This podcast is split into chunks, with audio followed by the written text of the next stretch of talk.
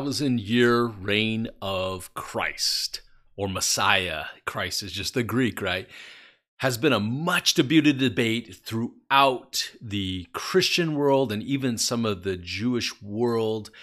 And many have said that no, there is no thousand year reign of Christ, that that it's just this the Christians, a lot of them believe that this we've lived in that or it's spiritual, but God says it six times in seven verses. So I think it's real. I mean, if God repeats something six times in only seven verses, I think it's going to happen. I think it's a literal thing.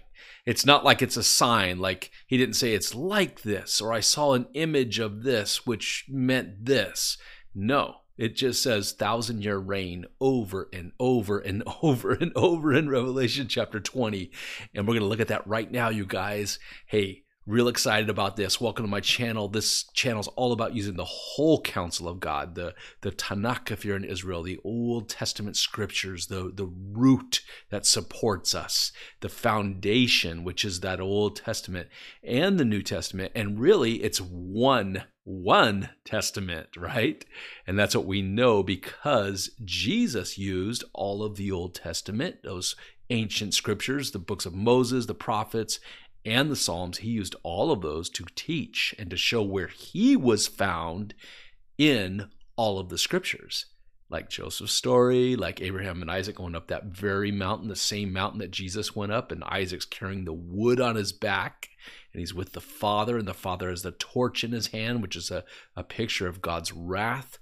And then he was bound and he was laid upon the wood at the top, but a lamb was there, a ram, I should say, a sheep was there at the top of the mountain and God provided for him. And that's what the name of that mountain became God will provide. And God did provide.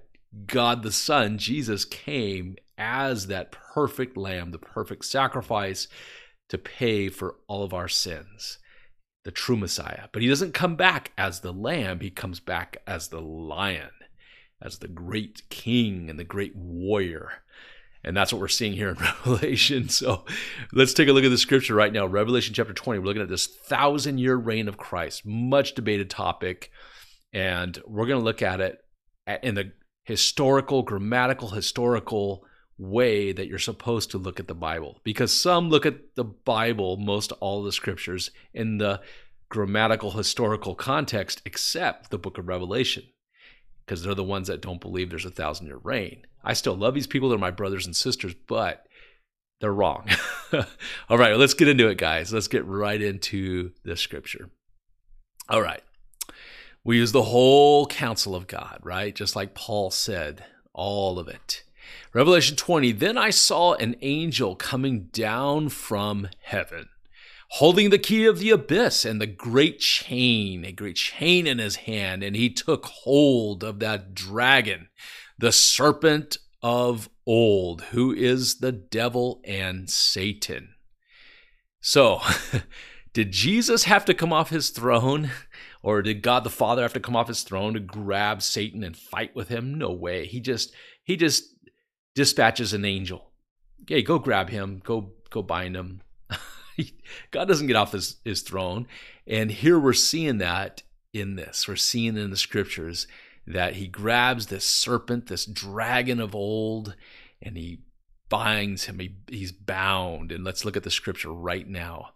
And he was bound, he bound him for a thousand years. There's the first mention of this thousand years. This is why I believe it's a literal thing. It's the first mention, first of six in only seven verses. Let's keep going with it. Thousand years, six times. There it is, six times in seven verses, guys. All right. And he threw him into the abyss and shut it and sealed it over him.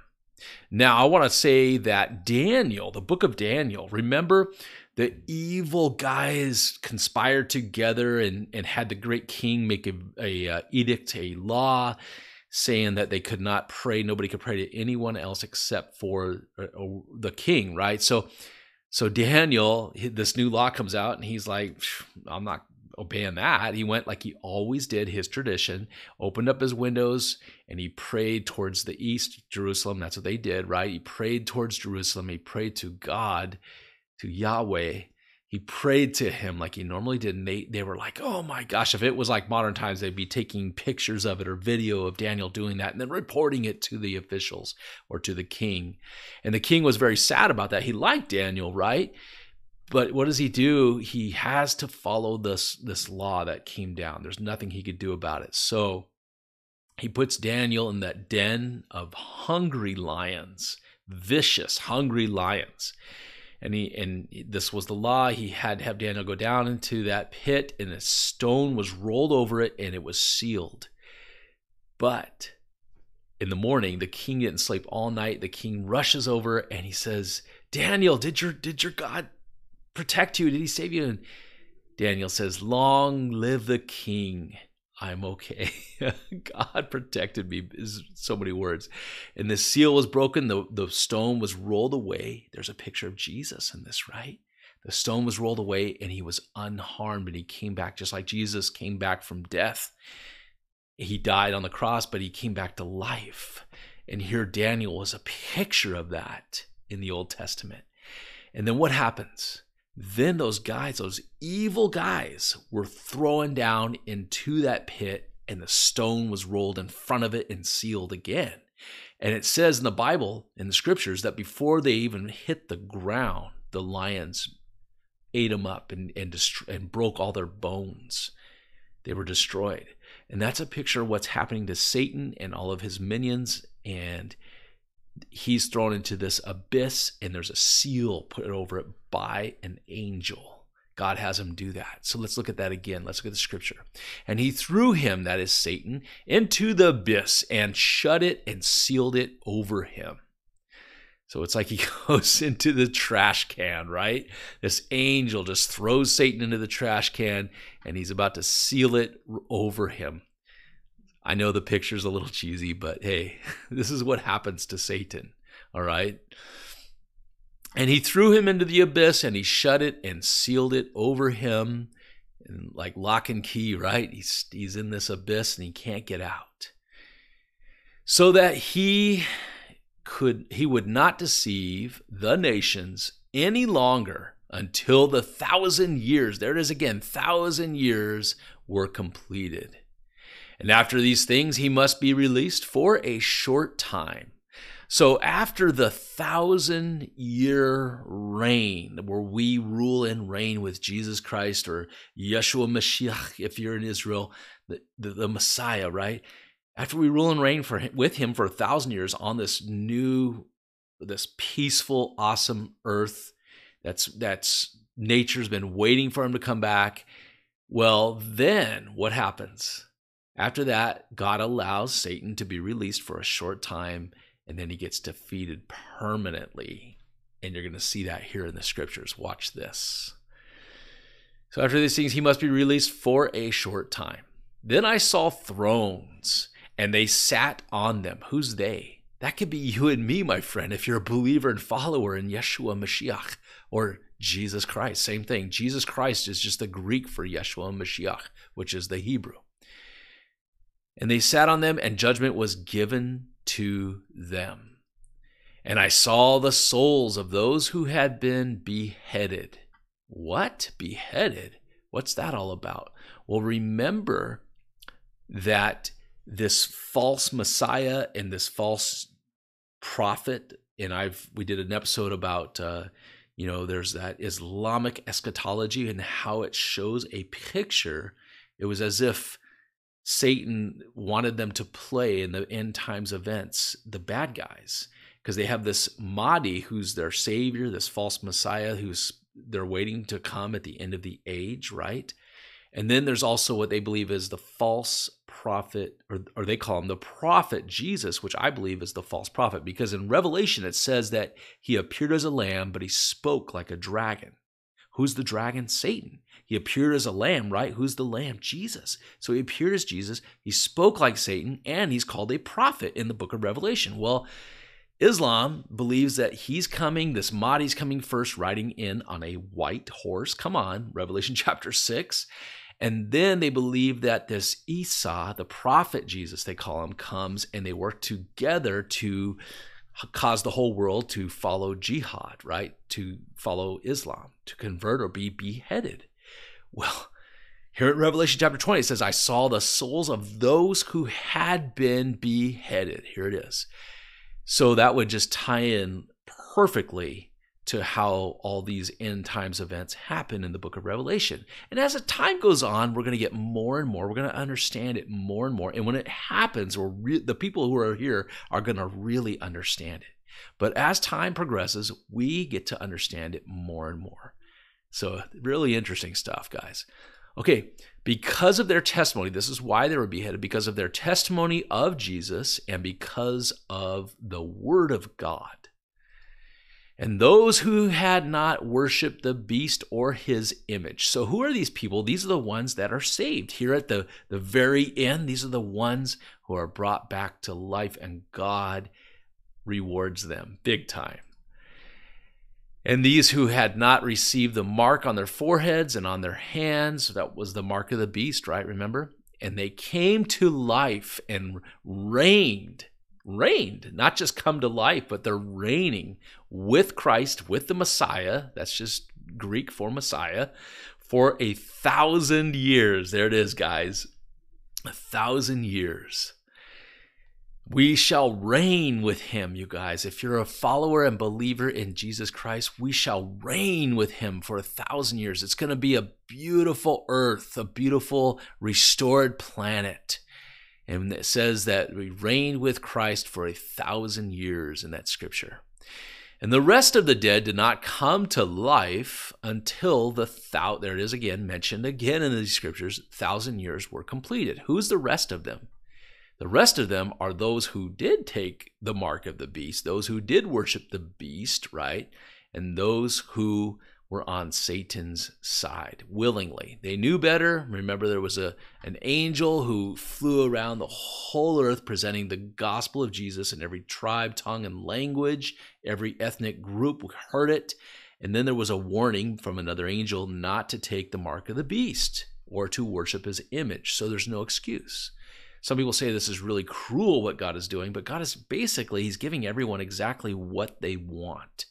And I believe that that's how the end times play out. It's, it's one moment in time where God says, okay, enough.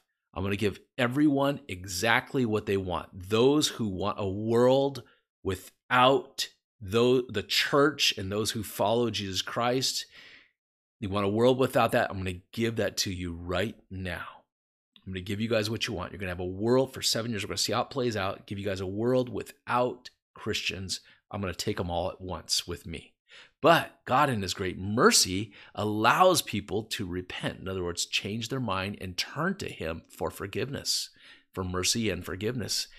And that's what He does here. And that's what we're seeing here these people that are saved during this time of great tribulation. So that's God's heart, right? So the rest did not come to life. These are the ones who are not going to have a good end until the thousand years were completed.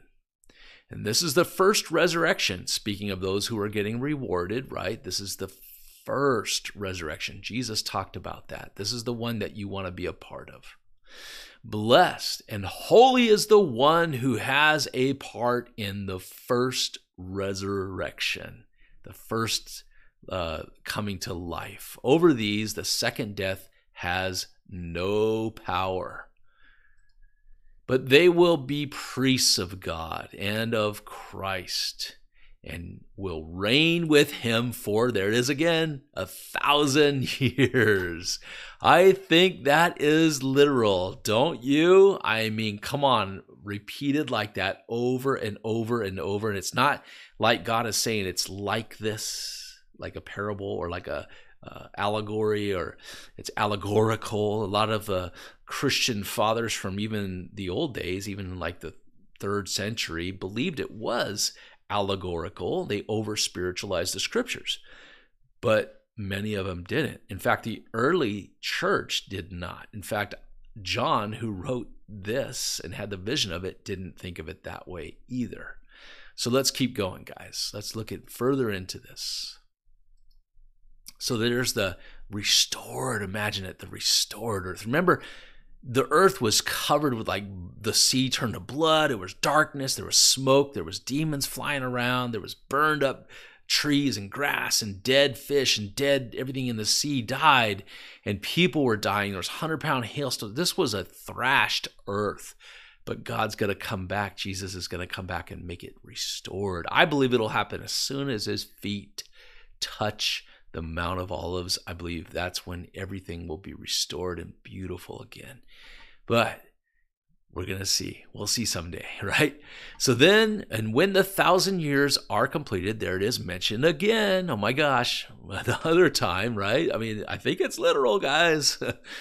so when the thousand years were completed, are completed, Satan will be released from his prison and will come out to deceive the nations. He'll be given one last opportunity because I believe that the thousand year reign of Christ is going to be like the Garden of Eden again. And a lot of these people who were born into this time, this perfect, perfect time that's going to be on earth, hadn't had a chance to rebel against God. There's not going to be any Satan flying or demons to to cause people to uh, these people who survive the tribulation and remultiply the earth. It's not there's nothing for them to to cause them to sin again uh, temptation. I think there'll be sin, but there won't be this great temptation from Satan to rebel. Now, God's going to allow them to make a choice. That's what God's all about. That's why there was the tree in the original garden. The garden was perfect.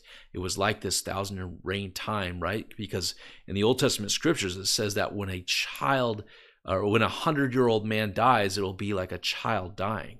So there's a lot of evidence that we'll be living like almost a thousand years again, just like Adam's time. And I believe that's what's going to happen because there'll be a whole new environment, a whole new atmosphere. Our bodies won't age, or, you know, ours won't for sure. As Christians or the bride of Christ, we'll have our new bodies with Christ and we'll be reigning, ruling, and reigning closely with Him. But, the, and the ones that changed their mind and repented during that tribulation period, they will also have new bodies and will be ruling and reigning with Christ, as the scripture said. But there will be a remnant. There will be those who did not take the mark of the beast or worship its image, but they did not repent and follow Jesus Christ. And they will survive the tribulation period, and they will be the ones who repopulate the earth, right? And when you could live 900 years, I believe there's there's guys that did the math on that. You can repopulate the earth dramatically. By the end of that thousand years, the earth would be like probably more than it is now, like close to like 7 billion or more people. And so God gives everyone a choice. That's why there was the the tree of the knowledge of good and evil in the garden because he wanted to give Adam and Eve a choice. They had a choice to rebel against him. Otherwise, it wouldn't be love. Like if if you made someone programmed just to love you and never mess up or have no choice, that wouldn't really be love. To have true love, you have to have choice. And that's what God does. He never violates anyone's choice. And so he releases Satan at the end, I believe, to give people a choice. Is this who you want to follow or do you want to follow me? That's what I believe happens at the very end. And we can see that in the scripture. Satan will be released from his prison, his trash can, right? that bottomless pit, that dark place of burning and torment, and will come out to deceive the nations one more time. And that's all he gets, you guys. And then it's over. And you're going to see that in the next episode because we're going to do the rest of Revelation chapter 20 and you're going to see Satan destroyed forever and ever and ever. Him and the false prophet, the, the false Messiah, the beast, right? And the false prophet, they are destroyed together in the lake of fire where they burn forever and ever in torment, and those who followed them there. But God doesn't have a heart to hurt people, He has a heart to save people and forgive people. He has a good heart. He's good. God is good. There's no evil in him. And if you haven't turned to Jesus Christ, you can turn to him right now, my friend. You could give your life to him this moment right now. This could be the greatest moment of your life where you're forgiven by God. Our greatest need as human beings is to be forgiven by God. Did you know that? And when you do that, there's a great relief there's this peace and this freedom that comes over you because you have been forgiven by God, the Creator. Because we're all sinners. This Bible says that all have sinned and fall short of the glory of God. You might be saying, well, I'm a pretty good person. No, and God isn't great on a curve. Have you ever told a lie? Yes, you have. that makes you a liar, right? Have you ever looked at somebody with lust? I'm sure you have if you're an adult, right? I mean, or a teenager. You have. Well, that's the same thing Jesus said as committing it in your heart. Have you ever hated somebody? You've been so angry, you were livid, you just hated somebody. Yeah, I think you have. And that's the same as murder, Jesus said. So we're liars, we're adulterers, we're murderers, we've taken God's name in vain. Have you ever said God when you were angry or or Jesus Christ? I mean, I hear that at work all the time. And yeah, I mean, it's, we've all done it. We're sinners. But God, in His great mercy, through Jesus Christ, His Son, He sent His perfect Son. God the Son came down from heaven. He was born of the Virgin Mary. And at 30 years old, He started His ministry and He taught and He healed and He forgave and He just he showed that he was the true Messiah. He fulfilled all of those scriptures in the Old Testament, in the Tanakh. He fulfilled it. And then he went and he died on that cross and he took on all of our sin and he shed his blood, his precious blood for you and for me to pay for that sin. And he died. But in three days, he was raised from the dead and he defeated death. And this is so awesome because that means when you're a follower and believer in him, death is defeated for you too. So is sin. You will sin as a Christian here and there. You're going to sin still. You're, you're you're not perfect yet, but all of that has been covered and paid for by Jesus Christ if you're a follower of him, a believer in him. Would you like to do that? Would you like to become a child of God, born again into God's kingdom as one of his children? You can do that right now, my friend. He's a prayer away. You will pray, you have to pray from your heart. You know, only the Holy Spirit draws you in. You may be feeling the Holy Spirit drawing you in, knocking on the door of your heart right now. He may be gently knocking, saying, This is you. And if this is you, you could say this prayer right now. Would you like to do that? You're saying, I want Jesus. I'm inviting him into my life, into my heart to be my Lord and my Savior. If this is you, you repeat this prayer right after me, okay? Here we go. Dear God, I know that I'm a sinner and I'm sorry for my sin. Please forgive me of my sin. I know that you died on the cross, Jesus, and I know that you shed your blood for me. I also know that in three days, I believe in three days, you were raised from the dead, and you are alive today. Thank you for forgiving me. Thank you for loving me. I choose to follow you as my Lord and Savior from this day forward. I pray all this in Jesus' name. Amen. Amen, you guys. God loves you. And this is the greatest moment of your life feel free to comment down below because I would love to pray for you. And God bless you. Make sure you get plugged into a Bible believing church or a fellowship. If you're in Israel, go to One for Israel. That's a great ministry. There's others too, but make sure you're getting good fellowship. You're reading the, the Bible, studying the Bible together. You're praying every day. Those are very important things to grow in your relationship with Yeshua Mashiach or Jesus Christ. All right. God bless you. I love you. We'll see you next time.